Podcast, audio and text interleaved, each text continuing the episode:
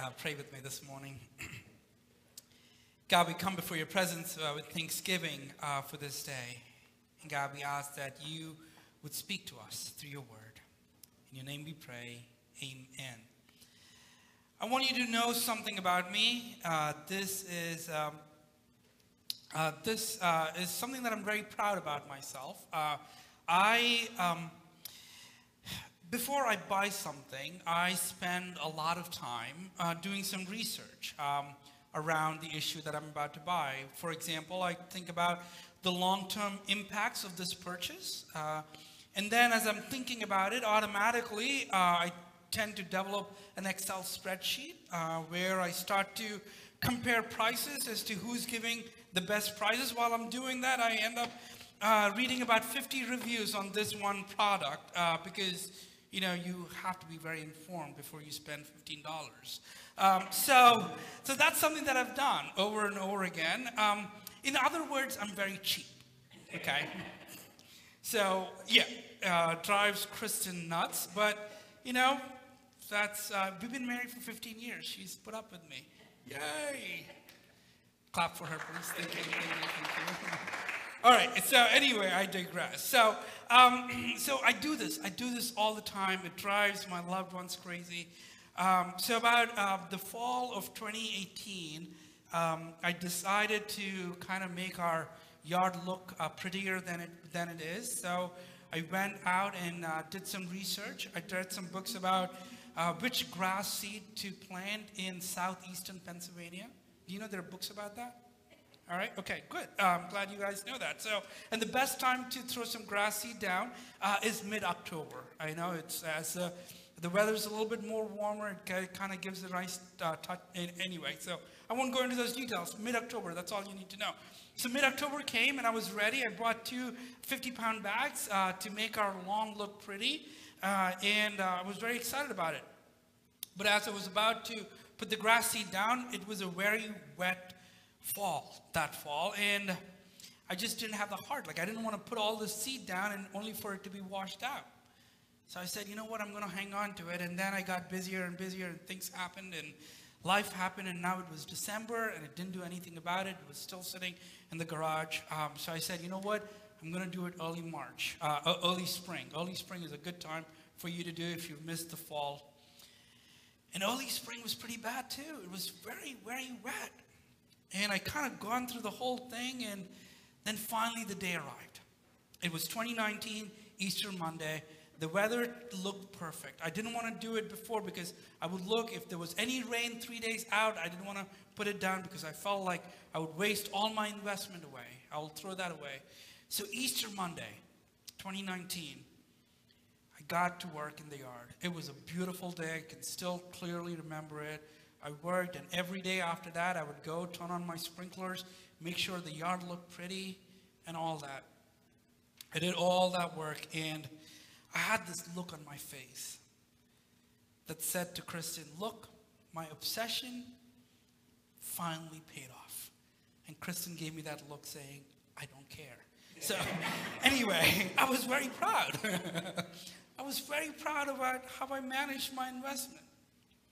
And then every day after that, I would go take care of the lawn, and everything was, was looking pretty good. And then, exactly a month later, I got a call from my district superintendent who said, Hey, I'd like to make an invitation for you. The invitation is Can you move from Coatesville and live in Aston uh, for the foreseeable future? I said, What? I just put down 100 pounds of grass seed down. What are you talking about? And that happened. And I couldn't even enjoy all the labor that I did. See, when I think about that experience that I had, I think about this parable that was read to us uh, by Justin this morning. It was about doing something and not being able to really enjoy the fruits of your labor. And I want to read this parable with you uh, a little carefully so that the Spirit of God can lead us and guide us so that we can have a different and a newer understanding of our, worldly possessions, about money and our wealth. Uh, so the parable starts out with uh, a person from the crowd wanting to help Jesus help with a family dispute. It was about money. It was about money. There was two brothers fighting over inheritance, and they wanted Jesus to come and solve uh, this fight that they were having. But actually, if you read Numbers 26, uh, verses 54 and 56, or Numbers 27, verses 7 through 11, those sections give very clear and distinct instructions as to what one needs to do if they inherit property. So this guy was coming to Jesus, in my opinion, I think it's because he didn't like what was in, written in the Old Testament. So he was wondering if Jesus kind of kind of rule differently. And uh, so Jesus evades that question. He walks away from that and he makes this big declaration. He says, Be on guard. Watch out. Be on guard. Watch out. Now, have you ever heard those words? Someone tell to you? Be on guard, watch out. I remember as a kid hearing those words from my dad, and it was specifically about when you're crossing the road. Be on guard, look out, watch out. There are other cars coming your way, and be on guard. And I, when I became a dad and my kids started on the roads, I still my kids, even to this day, be on guard. Watch out, look out, there's a car coming. You've got to be careful. Because the cars are going to be coming. It's you that has to be careful, not the car. Because if you're not on guard, the car is going to run over you. And Jesus here is kind of making the similar argument for us, friends. He's saying, be on guard because the car called greed is coming around the corner. And if you're not on guard, you're going to be run over by it. Be on guard. And then this is what Jesus uh, tells us life does not consist in the abundance of possessions. Please take some time to memorize this verse. Life does not consist in the abundance of possessions. I love saying that over and over again so that it just kind of seeps into my soul. Life does not consist in the abundance of possession. Jesus is telling us to be on guard. So the greed, the car called greed, doesn't run over us. Because life is more than the abundance of possessions. So if you're reading this parable along with me in verse 16, uh, there is this um, statement that is made by Jesus. I feel like this is a very, uh, there's a lot of irony uh, in this statement. This is what we read in verse 16. And he told them this parable The ground of a certain rich man yielded an abundant harvest. Let me repeat that. The ground of a certain rich man yielded an abundant harvest. The rich man did not bring forth this abundant harvest, it was the ground that did the work. The rich man did not cause the rain to fall on the ground so that it, he can have a yield, a plentiful harvest. There were a lot of things that were outside this individual's control that led to a good crop.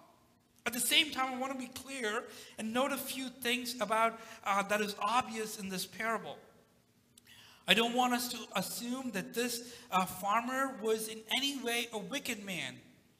For there, nowhere in the Bible does it mention anything about his character.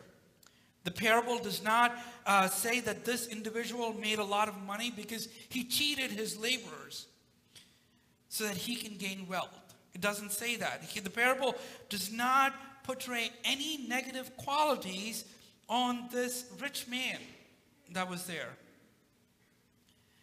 But at the same time, we can be an, actually an advocate for this farmer, if you will. We can be an advocate for him and say, and not judge this poor soul, because farming is a lot of hard work. You know, farming takes a lot of patience and a lot of hard work. You need to plow the land. It is a lot of work. You need to plant the seeds. You need to take care of it. You need to water it. You need to make sure that the wildlife is kept away from it. You need the right amount of people that you need to go out and hire so that they can do the harvest. And actually, when you read the scriptures, this guy is actually surprised that he got a lot of food, a lot of harvest. He's, he didn't anticipate a bounty, a plentiful harvest. It just so happened. Then the question then that we need to wrestle with this morning, why does God call him a fool? God said to him, verse 20, you fool. Like last week, we talked about who our God is. We said that we talked about that we worship a God who is good, who is loving. Everything that is good in this world comes from our God. Like that is what we talked about last week. But why does our God, who is good and loving, call this farmer a fool? In fact, we've not seen any negative descriptions about him in the entire parable. David Lewis, who's a, a president uh, at um, Lutheran Theological Seminary here in Philadelphia, um, he says that this farmer worshiped the ungodly Trinity. I, me, myself. Just hear this internal dialogue as this farmer processes or thinks about what he had just received. Verse 18. This is the farmer talking to himself. Hear these words. Then he said, This is what I'll do. I will tear down my barns and build bigger ones. And then, then I will store my surplus grain. And I will say to myself, You have plenty of grain laid up for many years. Take life easy, eat, drink, and be merry. This is what I'll do. The farmer's saying, I will tear down. I will build. I will store. I will say to myself, You have plenty. I will tell myself, tell myself, take life easy. I will eat. I will drink. I will be merry. This farmer is obsessed with himself. It is all about him. He does not take a minute to think about his neighbor those who might be in need, those who have helped him in order for him to have a harvest. The self talk language is all filled with I statements. Another mistake I think this farmer makes is he bets about the future based on his current accomplishments or wealth. In verse 19, we read, You have plenty of grain laid up for many years. Take life easy, eat, drink, and be merry. He thinks that his current wealth is going to save him in the future. See, when God sees this arrogance, God simply notes, You fool. He's forgetting that life is extremely fragile. It is but by the grace of God that you and I are able to breathe today. It is but by the grace of God that we have woken up to see a new day. Friends, I hope you know that life is fragile. Everything that we seem to be permanent is no longer permanent. This season has taught us that. We are in that season. In one moment, the direction of our life can change. See, let me state the obvious. We have no clue what the future holds for us. All things that were dear and we felt were permanent in the months of January, February, March are no longer dear or permanent. The way you and I function, the way we operate as a society has completely changed this year. One day we all went to bed, we slept, we woke up another day to a completely different world.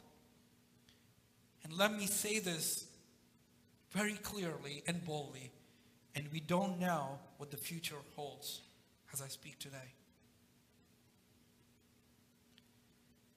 So, what does this mean for us? Based on the scriptures, are we not to save for retirement? Are we not supposed to save for the future? I, I, I have a retirement account, and Chris and I faithfully uh, save towards it. I don't think God is speaking against saving for the future or retirement. There are plenty of uh, biblical scriptures that speak to that, that being prepared for the future as Christians. I believe that Jesus is talking about our attitude towards wealth and money. And the beauty of this is no one can see your attitude towards wealth and money, only you can see it. Let me repeat that. No one can see how you view wealth and money, only you can see that. And Jesus, I think, is speaking to that attitude as to how our attitudes need to be towards money and possessions. Are you trusting God with your wealth?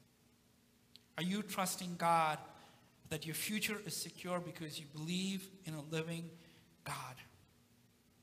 See, when we sit down and we pray, Lord, give us this day our daily bread, are we truly trusting God as a source of that bread that's on our table? Sure, you worked hard, you got your paycheck, you went to the grocery store and you bought food, you bring that food home and you paid your, your gas and electric bill that allowed you to cook that meal, and you saved some money to buy that dining room table, and you're sitting and you're about to eat that meal. All that is true but at the source of it, at the end of it, can we say the reason we are able to eat is because God is the source of all our blessings? So when we pray and we break bread and we say, Give us this day our daily bread, we are no longer saying those words out of mere obligation before we eat a meal, but rather we are saying that we give thanks to God for all that we have. Another thing that I believe God is challenging us to do is how we view our possessions. Jesus begins the parable by talking about possession. Jesus is saying life does not consist in the abundance of possessions. Many times we believe that we'll be satisfied or happy if we possess something. When I have this thing in my life, I will be complete. we think that possessions, earthly possessions, can solve our challenges. And I want you to pause and think if you've ever said that. Things will be much better if only I had fill in the blanks. The next promotion, a few more dollars in the bank. If only I had the next toy that I would love to have a PlayStation or a new car or a house. Whatever it is, the trouble with having that approach towards wealth and possessions is when you do get that new promotion, when you do get that extra money, when you do find that toy, something is still missing. Because life is more than the abundance of possession. Jesus is clearly telling us to do two things when it comes to money. He's telling us that we need to be aware how fragile life is. And we have no clue about our future. God alone knows the future. And we need to believe this that God will guide and sustain us in the days to come. For God alone is the source of all financial blessings. And Jesus is telling us that we should not be caught up in earthly possessions. Many times we think having stuff will give us joy or make us complete. That is not true. Jesus clearly states life does not consist in the abundance of possessions. So finally, what are we to call called to do? How do we guard ourselves against greed in our life? I believe we can guard against greed by practicing generosity, by giving what we can to the ministries of the church. This is part of our Christian discipleship. Later in Luke chapter 12, Jesus uh, gives us two options when it comes to wealth and attaining wealth. He says you can attain earthly wealth where there is a thief and a moth that can destroy it, or you can attain heavenly wealth.